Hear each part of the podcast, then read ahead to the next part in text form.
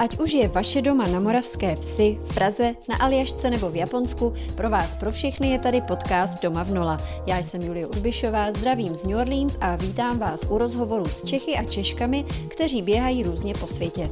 Každý z nich má svůj obyčejný a přitom originální životní příběh. Začínáme teď a tady.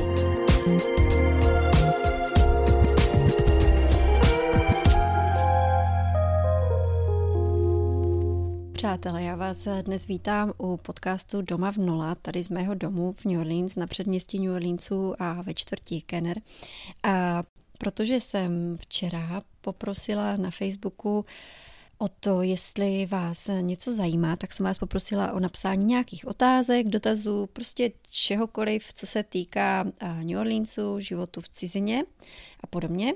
A těch otázek se sešlo poměrně dost. Já jsem na ně dnes dopoledne odpověděla v živém přenosu zase na Facebooku ale protože jsem měla kolem sebe eh, běhající děti a zvědavou starší, která jakmile vidí telefon, tak musí eh, mi do toho pořád šťourat, asi to znáte, a, a měnit mi filtry a tak, takže jsem se moc úplně nemohla soustředit a bylo mi líto, že jsem úplně neodpověděla eh, do detailu na některé věci. Tak eh, bych to teď, jo a mezi tím ještě se právě objevily eh, odpoledne další otázky do komentářů, tak jsem si říkala, že to teď dám všechno dohromady a možná vás to bude zajímat takhle formou podcastu toho úplně posledního letošní rok, jak jsem slíbila, že možná ještě jeden stihnu během letošního roku. Tak a teď slyšíte, že mě tady přerušuje jedno dítě, takže já na chvíličku přeruším a za chvilku se vrátím.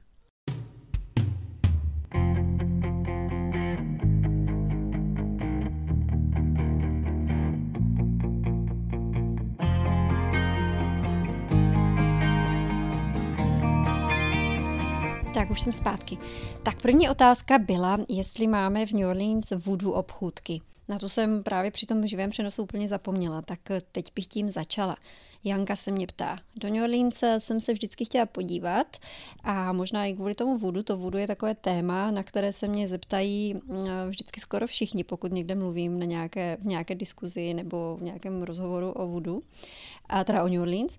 No a vodu obchůdky teda mají a samozřejmě z mého pohledu je to spíš taková turistická atrakce, když jsem tam několikrát byla, tak uh, myslím, že to místní jako úplně moc nezajímá. Jsou to uh, většinou obchůdky teda ve French Quarter, v té francouzské čtvrti, v centru a dá se tam koupit, dají se tam koupit samozřejmě vodu panenky se špendlíky v různých podobách a s různými barvami vlasů a oblečení. A můžou to být chlapy nebo holky.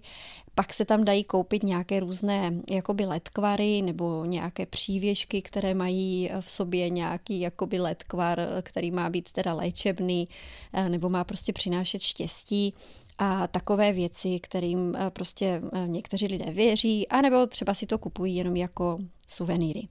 Ale myslím, že eh, spoustu New Orleančanů pořád nějaké ty vůdu, tradice trošku v sobě zaryté mají. Neříkám, že se tím řídí úplně v každém životě, teda v každodenním životě a že tomu třeba úplně naprosto věří, ale myslím, že třeba takové ty, ty vůdu panenky a nějaké prostě pověry, které se asi tady předávaly z generace na generaci, tak jsou spíš součástí asi nějaké té rodiny, rodinné tradice nebo zkrátka obecně toho té zdejší kultury která samozřejmě eh, vychází eh, z toho mixování všeho afrického a evropského. Takže vůdu obchůdky tady určitě jsou, ano.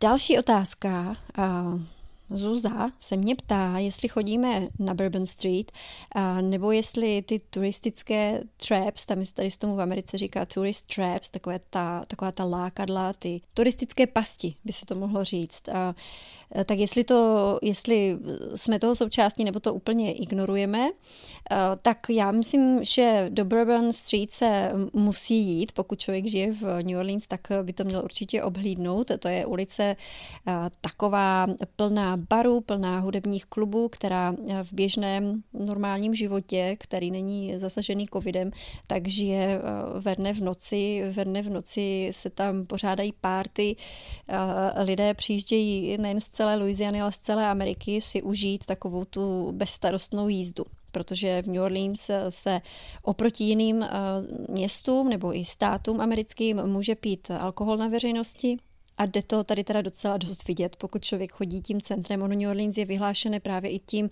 uh, turismem, takovým tím jako party turismem, že sem jezdí uh, skutečně lidé prostě si užívat uh, víkend nebo prázdniny i z hlediska uh, tady tohoto.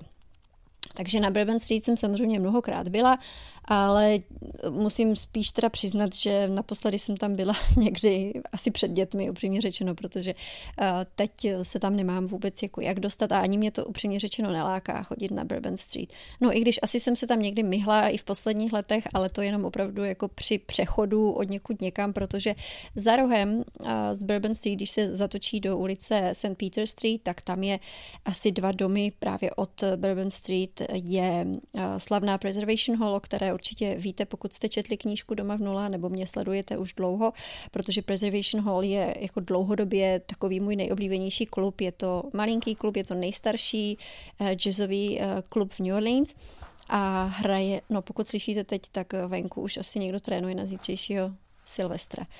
Už tam něco venku střílí, bohužel. Uh, ale abych se k tomu vrátila, tak Preservation Hall je teda eh, úžasné místo, které až se zase všechno otevře, tak vás sem určitě do něj zvu a já už se tam teda těším, až půjdeme zase někdy na živou hudbu.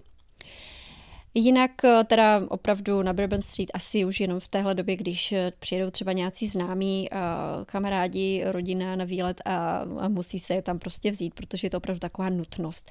Ale obecně ty různá, ta různá turistická místa tak mě to jako nějak nevadí, mě to moc jako neuráží.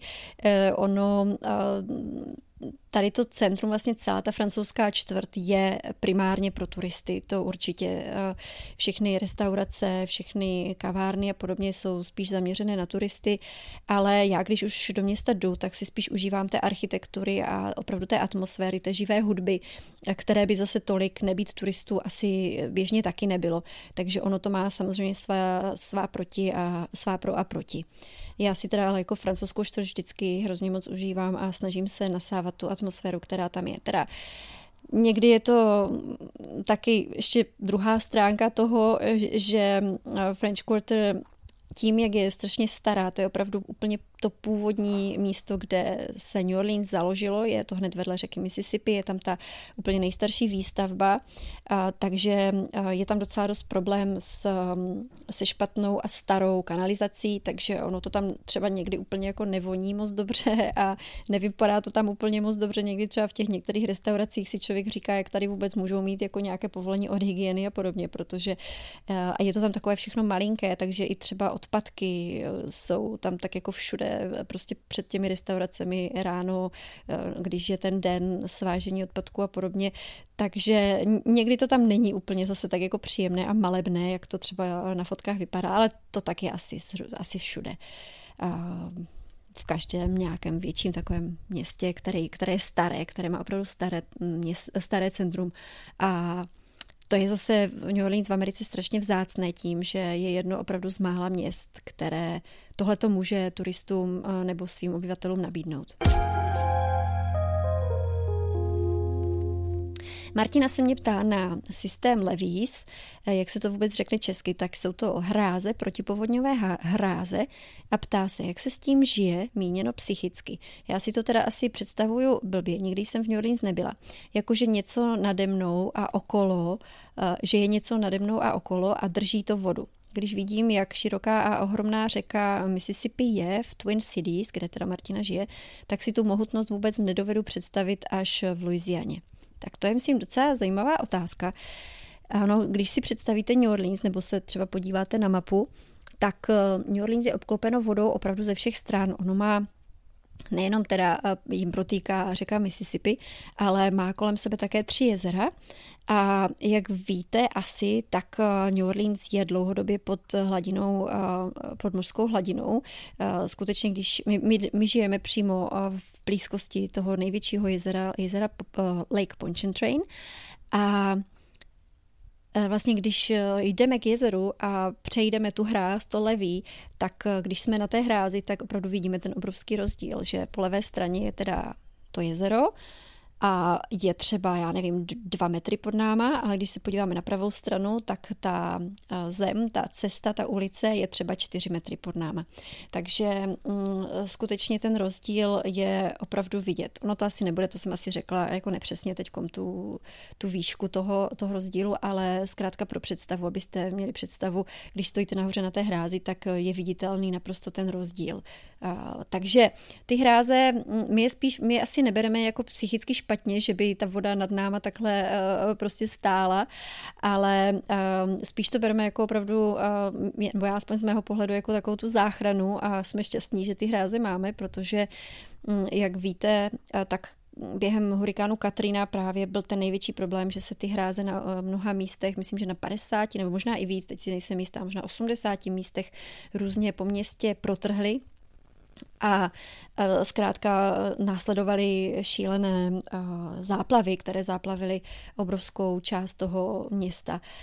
Takže myslím, že po právě po Katrině se to město konečně opravdu rozhodlo ty, ty hráze velmi z gruntu opravit, protože samozřejmě ten protipovodňový systém nějaký tady byl vždycky už od začátku, úplně od samého založení města před třemi sty lety, eh, založení francouzi, tak vždycky se snažili eh, nějak eh, ty hráze vybudovat. Um, abyste si představovali, jak teda ty hráze vypadají, tak na různých místech města vypadají trošku jinak. Ehm, třeba tady, kde bydlíme my, nebo v té francouzské čtvrti, tak je to um, uděláno tak, že nebo v té francouzské čtvrti u řeky, tak je tam zkrátka udělaný takový jakoby trošku zvýšený val, um, zvýšený břeh, na tom je normální nějaká cyklostezka, po které se dá chodit a ta celá francouzská čtvrť má taky mm, ještě jakoby obvodovou zeď, která v případě, že by hrozily nějaké povodně z, z z řeky, tak se dá celá uzavřít i takovým tím zdvižným zařízením, který je, myslím, i v Praze a u Vltavy.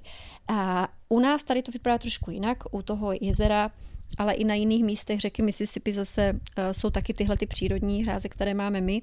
A ty vypadají uh, jako takový prostě udělaný kopec, jakoby udělaný umělý kopec z navezené hlíny, která je potažená takovým spevňujícím materiálem a uh, na tom je ještě nasazená tráva, takže to vypadá jako krásně, to je to taková prostě jediná tady naše zeleň v podstatě v okolí, uh, kde se dá krásně procházet, je to udělané i taková, jako taková procházková vlastně cesta, tam lidi chodí venčit psy, chodí tam běhat a, a, a tak, takže ono je to ve výsledku využíváno hrozně hezky.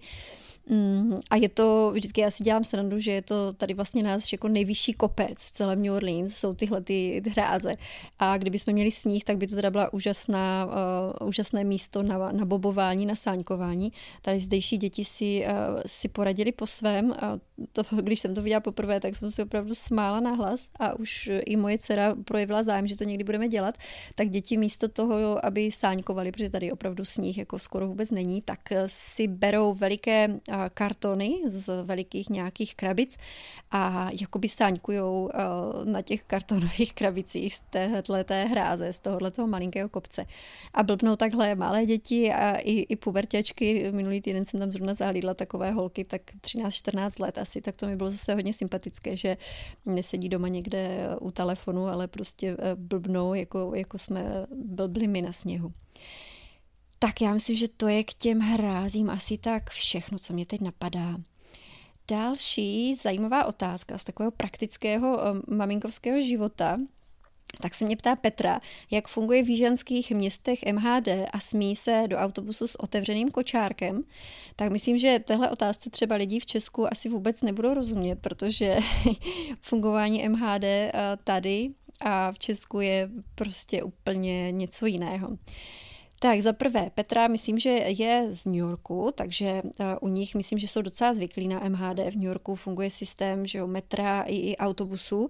U nás v New Orleans sice máme autobusy a máme taky tramvajky, které jsou spíš takové jako historické uh, spíš taky zase jako turistická atrakce, ale na druhou stranu lidi, kteří žijou v těch oblastech, kde ty tramvajky jezdí, protože ono, ono už jich není moc, ono zhruba asi ve 20. letech bylo těch tras tramvajových, myslím, asi kolem 20 a potom, jak se začala upřednostňovat, upřednostňovat automobilová doprava, tak se ty trasy postupně začaly rušit a dnes zbyly v New Orleans, myslím, čtyři. Oni se teda postupně zase začínají obnovovat, protože město zjišťuje, že je to uh, krásná atrakce a že ty linky uh, prostě se jim vyplatí. Takže jak to funguje v MHD? Musím říct, že to teda funguje úplně podobně, jako píše Petra, která později teda komentovala tam ještě dál, eh, že v New Yorku teda se do eh, do um, autobusu nesmí vůbec uh, s kočárkem, uh, takže to dítě je uvnitř. Uh, musí se prostě vždycky před nástupem um, ten kočárek složit a ti děti vytáhnout ven.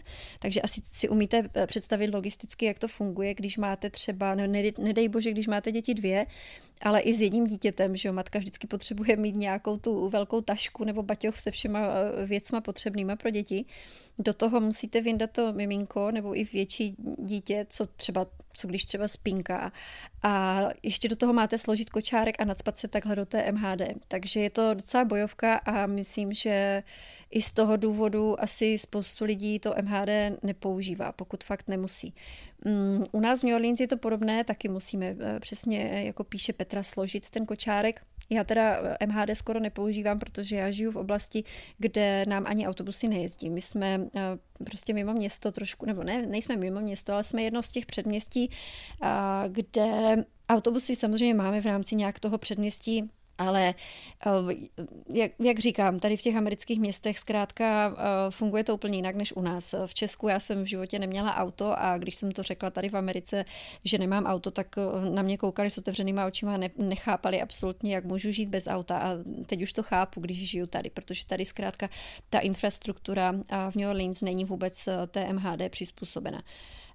Je zhruba přizpůsobena v tom opravdu uzavřeném prostoru nějakém toho centra města a v tom nejbezprostřednějším okolí. Tam jo, tam si myslím, že to funguje, a že a, jsou a, ty linky i časté, že ty autobusy jezdí často a člověk se dostane zhruba do toho nejbližšího okolí. Ale aby se třeba dostal dejme tomu, potřebuje něco nakoupit v jednom z velkých obchodních center, tak tam si pamatuju, že jsem to jako studentka tehdy řešila, že jsem potřebovala někam přejet a v podstatě to nebylo možné, protože na ty autobusy, ty autobusy na sebe vůbec nenavazovaly.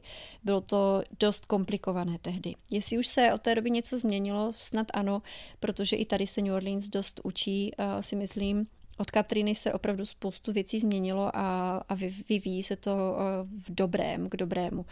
Takže, uh, takže tak. My teda občas využíváme ty streetcars, ty tramvaje, protože třeba zaparkujeme někde auto a, a pak si vezmeme tu streetcar třeba do centra města, protože je to zase jednodušší v tom, že člověk nemusí hledat parkování a je to taky takové jako dobrodružství uh, i pro děti. Je to opravdu taková hezká uh, vyhlídková cesta.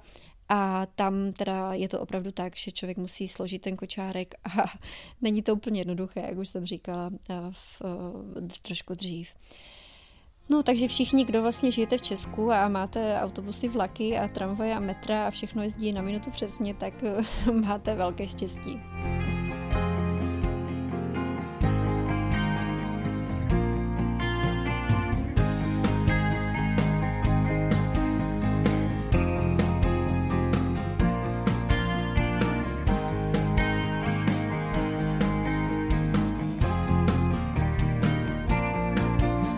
Další otázka od Jitky. New Orleans je vyhlášené jazzovou muzikou. Je populární i mezi mladými lidmi. Když jsem tam byla jednou, jedinkrát asi před 20 lety, tak do těch barů ve French Quarter chodili poslouchat hlavně lidé, tak eh, nad 40 mi přišlo. Mimo to turistické centrum French Quarter může být ta jazzová scéna i jiná, ptá se. To neznám. Tak eh, Mimo turistické centrum, mimo French Quarter, vlastně těch jazzových uh, hudebních klubů tolik není. Jejich pár uh, možná na Canal Street, jejich pár v, v Mid City, pár v Uptownu, jako pár jich je i, i mimo, ale není jich úplně moc a nejsou to vyloženě úplně jazzové kluby, to jsou spíš eh, třeba rokovější nebo na latinskou hudbu víc zaměřené uh, uh, nebo uh, karaoke kluby třeba a tak, ale já bych řekla, že mm, jako rozdělit to, ty posluchače je docela těžké z mého pohledu, protože třeba když, eh, eh, když jde člověk, přesně třeba jak jsem zmínila do, toho, do té preservation hall, tak tam eh, mám zkušenost, že jsou většinou starší lidi, ale zase na druhou stranu ta preservation hall má svou nadaci a dělá skvělé věci. Ona dělá různé koncerty dopoledne pro děti, pro všechny možné studenty. Jednou jsem tam natáčela reportáž a byla tam škola, myslím, z Minneapolis, zrovna na výletu, na školním výletu středoškolská, středoškolském a ti tam eh, byli takhle na, jakoby na, eh, na exkurzi a byli nadšení. Oni to samotní byli tehdy uh, děti, které uh, hrály na hudební nástroje, byli, měli školní kapelu, takže byli naprosto nadšení. Takže já myslím, že ty posluchači um, jsou opravdu jako všeho různého věku. Uh, tady ještě, kromě té Bourbon Street, ještě tady jedna velmi slavná ulice, ta se jmenuje Frenchman Street a na té Frenchman bych řekla, že uvidíte eh, večer víc právě mladých lidí, protože ta je taková, nebo dřív aspoň to tak bylo vždycky rozdělené, že Bourbon je pro turisty a Frenchman je víc pro lokální. Dneska už se ty rozdíly trošku stírají, protože bohužel i ta Frenchman Street už se dostala do různých průvodců a už je více posetá turisty a je tam opravdu plno, je tam narváno. A, a tam bych řekla, že se trošku víc ještě do, do dneška jako koncentrují mladí lidi. Ale já myslím si, že jazz obecně se tady učí už ve školách, obzvlášť v tom New Orleans, jako v tom opravdu hardcore New Orleans, kde jsou uh, školy, které skutečně potom podporují hlavně na druhém stupni uh, jazzové kapely, školní kapely, ty brass bands a tam opravdu to je od, úzké, od nízkého věku, kdy se uh, rozvíjí vlastně ten vztah uh, k hudbě tady.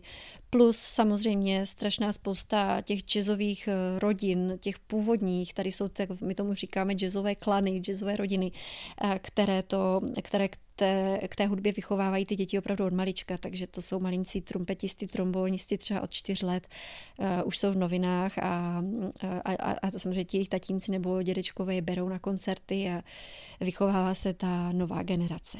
Takže já bych řekla, že určitě tady jazz přetrvává uh, úplně uh, vlastně ve všech těch generacích.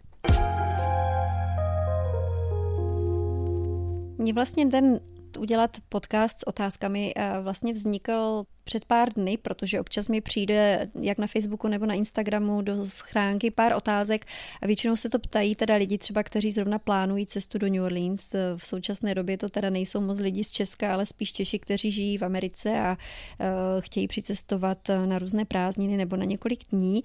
A právě teď je tady ve městě uh, Aleš ze Cincinnati, který se mě ptal, jak je to s jazzovou hudbou teďkom, s živou jazzovou hudbou, zda se hraje v barech a, nebo kde je prostě dobré jít teďkom poslouchat. Tak já vím, že bary už jsou teďkom otevřené, podle těch nejnovějších opatření jsou bary otevřené do 11 hodin. Vím, že se určitě hraje ve městě, když se člověk teď prochází centrem New Orleansu, tak je dobré to, že je tam teda trošku prázdno, stejně asi jako vy to znáte z Prahy nebo z jiných velkých měst, kde předtím byly davy turistů, tak teď tady v New Orleans teda taky davy nejsou, i když se tak úplně prázdno tady taky není upřímně řečeno. Každopádně v ulicích města New Orleans už se, už se hraje, člověk opravdu narazí na muzikanty na těch, na těch obvyklých adresách, kde bývají, tedy u toho Jackson Square a v okolí, například na ulici Royal nebo i u řeky Mississippi občas někdo bývá a hraje jen tak na klarinet. Tady mi píše e, Michaela Vimerová, což je myslím si maminka Katky, která tady vede jeden z jazzových klubů, tak mi píše, že se teda dá hrát někde i uvnitř, v nějakých jazzových klubech se dá hrát uvnitř, ale bez dechových nástrojů, což teda, jak poznamenává ona a asi i já k tomu dodám, tak hrát jazz bez dechových nástrojů je docela zvláštní, protože tam skoro všechno tvoří, že jo, dechové nástroje, trumpeta, trombon, um, klarinet, tuba, no tak dá se to samozřejmě, dá se hrát s kytarou, dá se hrát s klavírem, ale určitě to není ono. Ale to nevadí, určitě ať vás to jako neodradí, pokud tady náhodou budete, pokud se chystáte do New Orleans, tak určitě na jazz narazíte, toho se nebojte, že ne. A úplně úžasná otázka, tam mi udělala obzvlášť radost, píše paní Alena, jsou tam květiny jako u nás a jaké kitky se prodávají a vážou, jaké kytice? Tak kitky, eh, to je teda dobré téma, protože já myslím, že my jsme zvyklí, nebo aspoň já v Česku jsem byla zvyklá vždycky na krásná kvítinářství, jako kde to opravdu překypovalo vším možným. Tady jsem dlouho nemohla žádná taková květinářství najít, upřímně řečeno, ale tady zase v Americe nebo v New Orleans je to tak, že každá čtvrt je úplně jiná. Takže pokud člověk žije jenom v nějaké čtvrti a na to na něco takového nenarazí, popojede do jiné čtvrti, která je třeba trošku bohatší, když to tak řeknu, protože ono to tak opravdu je. Ty čtvrti jsou tady rozdělené na chudší, bohatší, luxusní a, a, a nejhorší a tak, tak tam třeba najde úplně nádherný hipsterský e, krámek s krásnýma kytičkama navázanýma, kde je prostě všechno možné, nebo i s e, úžasnýma pokojovýma kytkama. Takže jo, kitky, kitky tady jsou. Um, já moc upřímně řečeno kitky uh, vázané nekupuju. Já se snažím, snažím, protože potom, co jsem zjistila, jak se většinou teda vozí přes půlku světa, jak to asi není úplně uh, ekologická věc, tak já mám nějaké kitky vždycky vysázené na zahradě. Výhoda New Orleans je to, že je tady um, teplé počasí celý rok, takže vždycky něco kvete, i, i v zimě něco kvete, takže teď tam eh, mám ještě eh, venku růže a eh, vždycky se to dá nějak navázat, pokud chce člověk někoho podarovat nebo si natrhat domů do vázíčky. Ale pokud už vyloženě byste chtěli si něco koupit, tak se dá vlastně sehnat skoro všechno. Když jsem tak nad tím teď přemýšlela, tak jsou tady tulipány, jsou tady růže, takové ty klasické navázané růže, prostě všechny dohromady. Dají se koupit zvlášť i nějaké hezké trávy, které se s tím dají spojit. Akorát, když jsem teda nad tím přemýšlela, tak myslím si, že v životě nikdy jsem tady nenarazila na Gerbery. Já teda nejsem úplně jako odborník na kitky, ale myslím, že Gerbery jsem tady v životě nikdy neviděla. Dokonce se tady občas objeví kosatce, což jsem taky dřív na ně nikdy nenarazila, ale od té doby, co tady máme takový řetězec, eh, ten se jmenuje Trader Joe's, eh, ten se zaměřuje hodně na eh, takové zdravější produkty a třeba i handmade produkty a podobně, tak i s těma kitkama je to teď trošku jiné, že třeba i na Velikonoce se tam dají sehnat kočičky, což tady u nás v Louisianě jinak není možné, tady to neroste vůbec. A takže dá se sehnat v podstatě už všechno všechno teď. A zase asi záleží, eh, na jakém místě člověk v Americe žije. Ale kitky jsou jako skvělé téma i eh, úžasné je to, že vlastně kitky, které my známe v Česku jako pokojové rostliny a hýčkáme si je nějaké fí, fíkusy a eh, další prostě tropické kitky a, a hybišky, že jo, dáváme vždycky, myslím, v zimě dovnitř, aby, aby nezmrzly a podobně, tak to tady roste ve velkém. Tady jsou opravdu nádherné ty tropické zahrady. Roste to tady úplně samo, člověk to nestíhá na těch zahradách stříhat. Já vždycky, když odjedu přes léto do Česka na dva měsíce, my vždycky odjíždíme na dva měsíce, tak eh, se po těch dvou měsících vrátím a mám tady před domem, za domem, mám tady džungli všude, protože se to eh, za, za, ty, eh, za ty letní měsíce, kdy každý den tady vlastně prší a přitom je teplo, je tady dusno, tak to roste takovou rychlostí, že to potom opravdu jako osekávám jako šípkovou růženku, jako, jako, jako dům šípkové, jako hrad šípkové růženky. Takže tak. No, tak já vám moc děkuju. Já myslím, že to bylo, byly docela zajímavé, hezké otázky od vás. Já vám moc za ně děkuju. A moc vám hlavně teď přeju, abychom všichni spolu ten nový rok začali eh, s nějakým odhodláním, s nějakou vírou, s pozitivním očekáváním, že to všechno zvládneme. A těším se zase na nějaké další otázky nebo nějaké další podněty. Můžete se mě taky třeba zeptat, eh, nebo můžete mě taky dát vědět, eh, jaké další země by vás zajímaly. Já už teď můžu slíbit, že mám, že mám v plánu rozhovor s krajany ve Španělsku, ve Francii a taky s bývalým kolegou, který je právě teď v Kyrgyzstánu. Na to se teda těším obzvlášť, protože musím říct, že z Kyrgyzstánu vůbec nikoho neznám a nikdy jsem asi s nikým o Kyrgyzstánu ještě nemluvila. Takže na to se těším a doufám, že vás to bude taky bavit. Tak se mějte hezky a do toho nového roku pravou.